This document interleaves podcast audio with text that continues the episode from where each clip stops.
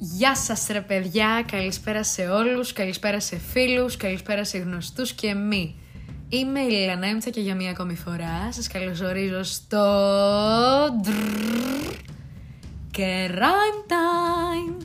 Ξέρω ότι πάρα πολλοί από εσάς με περιπέζετε συνεχώς για αυτήν την αυτοσχέδια μουσική υπόκρουση, όμως επίσης ξέρω ότι την έχετε λατρέψει. Επίσης, να ζητήσω προκαταβολικά συγγνώμη για την οποιαδήποτε ηχητική παρεμβολή, καθώς εδώ στη γειτονιά συμβαίνει ένας πακτολός εργασιών. Μιας και τα μέτρα λοιπόν περί μουσικής, καφετέρες και στα μπιτσόμπαρα δεν λένε να έρθουν, αναλαμβάνω όλη την ευθύνη για την ψυχαγωγία σας. Και αν είστε από αυτούς που προτιμούν να μένουν στο σπίτι αυτές τις βροχερές μέρες, καθίστε αναπαυτικά, πιάστε μια παγωμένη μπύρα και βάλτε το τέρμα. Τι λέτε, ξεκινάμε να σβήσουν τα φώτα παρακαλώ. Η σημερινή μας ιστορία χαρακτηρίστηκε από πολλούς ως ένα έγκλημα πάθους που απασχόλησε έντονα την κοινή γνώμη κατά τη δεκαετία του 90 καθώς επρόκειτο για μια αποτρόπαιη δολοφονία αναφορικά με τα τότε ελληνικά αστυνομικά δεδομένα. Ας ξεκινήσουμε όμως από την αρχή. Πρωταγωνιστής του σημερινού επεισοδίου είναι ο Παναγιώτης Φρατζής, ο Παναγιώτης ήταν ένας ευγενής νεαρός με ανεπτυγμένο το αίσθημα ευθύνης.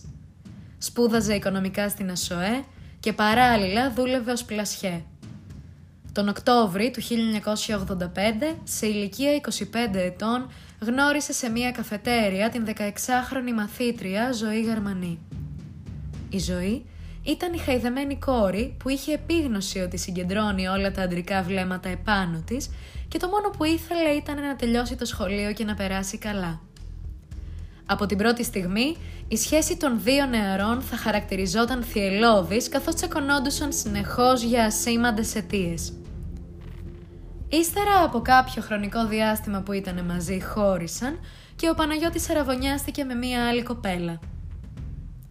Η ζωή εξαγριωμένη τότε τον προέτρεψε να τη χωρίσει, λέγοντάς του ότι θα τον παντρευτεί. Και έτσι έγινε.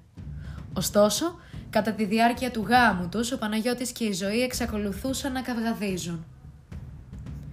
Το απόγευμα της 24ης Ιουνίου του 1987, το ζευγάρι ξεκίνησε να παίζει το προσφυλές παιχνίδι αλληλοαπορρίψεων, προσπαθώντας ο ένας να σπάσει τα νεύρα του άλλου.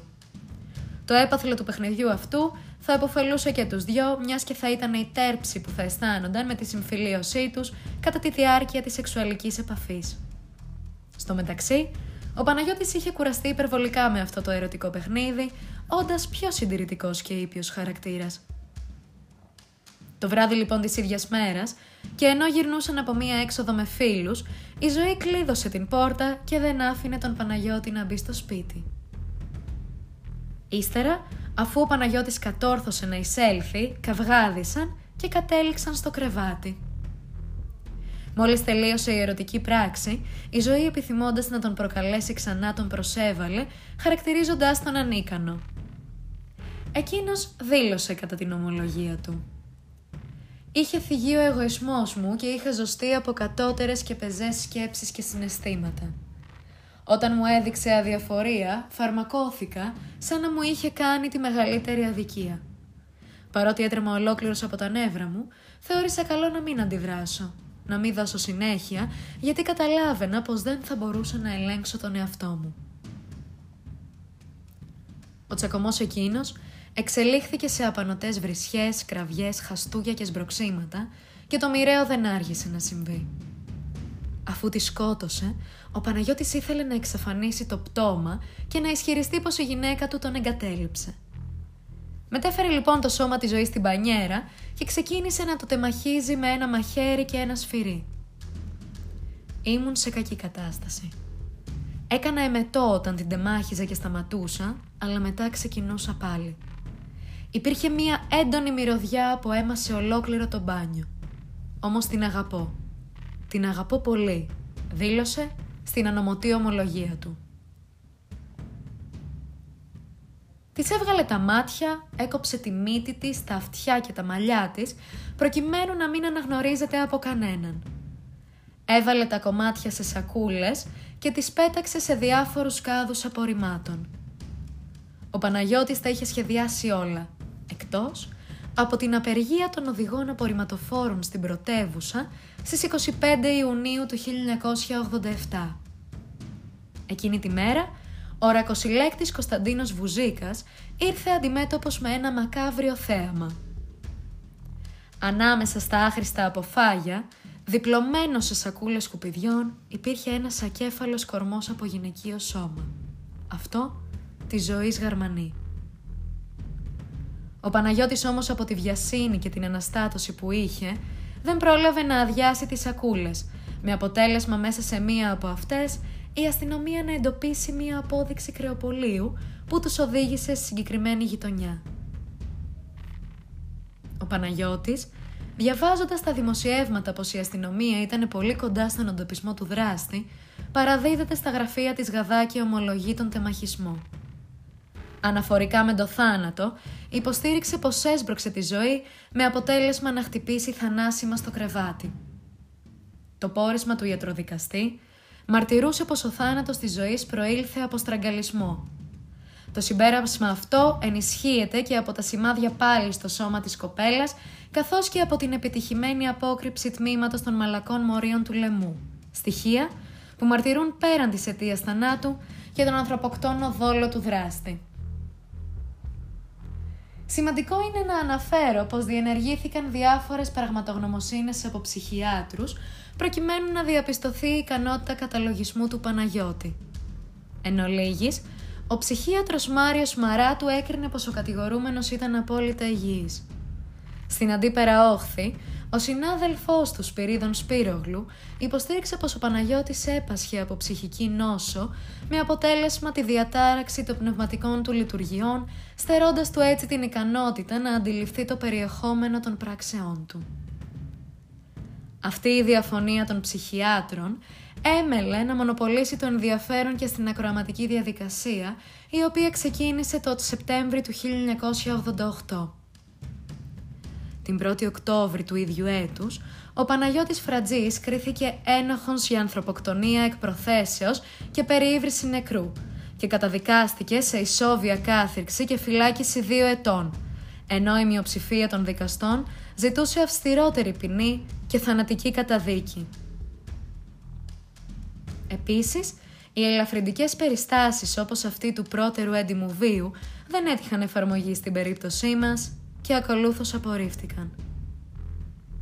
Αμέσως μετά την καταδικαστική απόφαση, ο Παναγιώτης οδηγήθηκε στις φυλακές Κορυδαλού. Η συμπεριφορά του μέσα στις φυλακές ήταν υποδειγματική, δίνοντας έτσι τη δικιά του απάντηση στους ένθερμους υποστηρικτές της θανατικής ποινής. Συνέχισε και τελείωσε τις σπουδές του, λαμβάνοντας και τις προβλεπόμενες εκπαιδευτικές άδειες και απολύθηκε υπό όρους στις 20 Οκτωβρίου του 2005 από τις φυλακές Αγιάς, ύστερα από πολλές ανεπιτυχείς προσπάθειες αποφυλάκησης. Ύστερα από την αποφυλάκησή του, επικαλέστηκε το δικαίωμα στη λύθη για να μείνει μακριά από τα φώτα της δημοσιότητας. Και αυτό γιατί; Η υπόθεση αυτή θεωρείται υπόθεση σταθμός.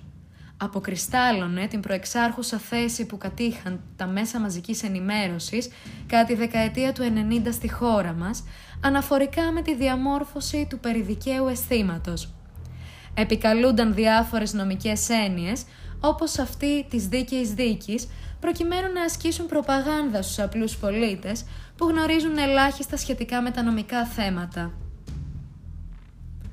Αποκορύφωμα της αυθαιρεσίας των μέσων μαζικής ενημέρωσης αποτελεί η κίνηση στην οποία προέβη η εφημερίδα «Το Έθνος».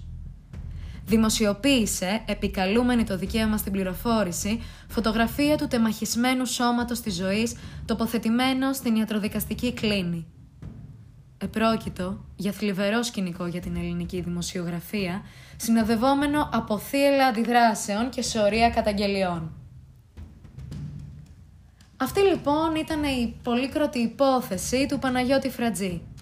Ένα έγκλημα πάθους που εξακολουθεί να αποσχολεί τους εγκληματολόγους μέχρι και σήμερα.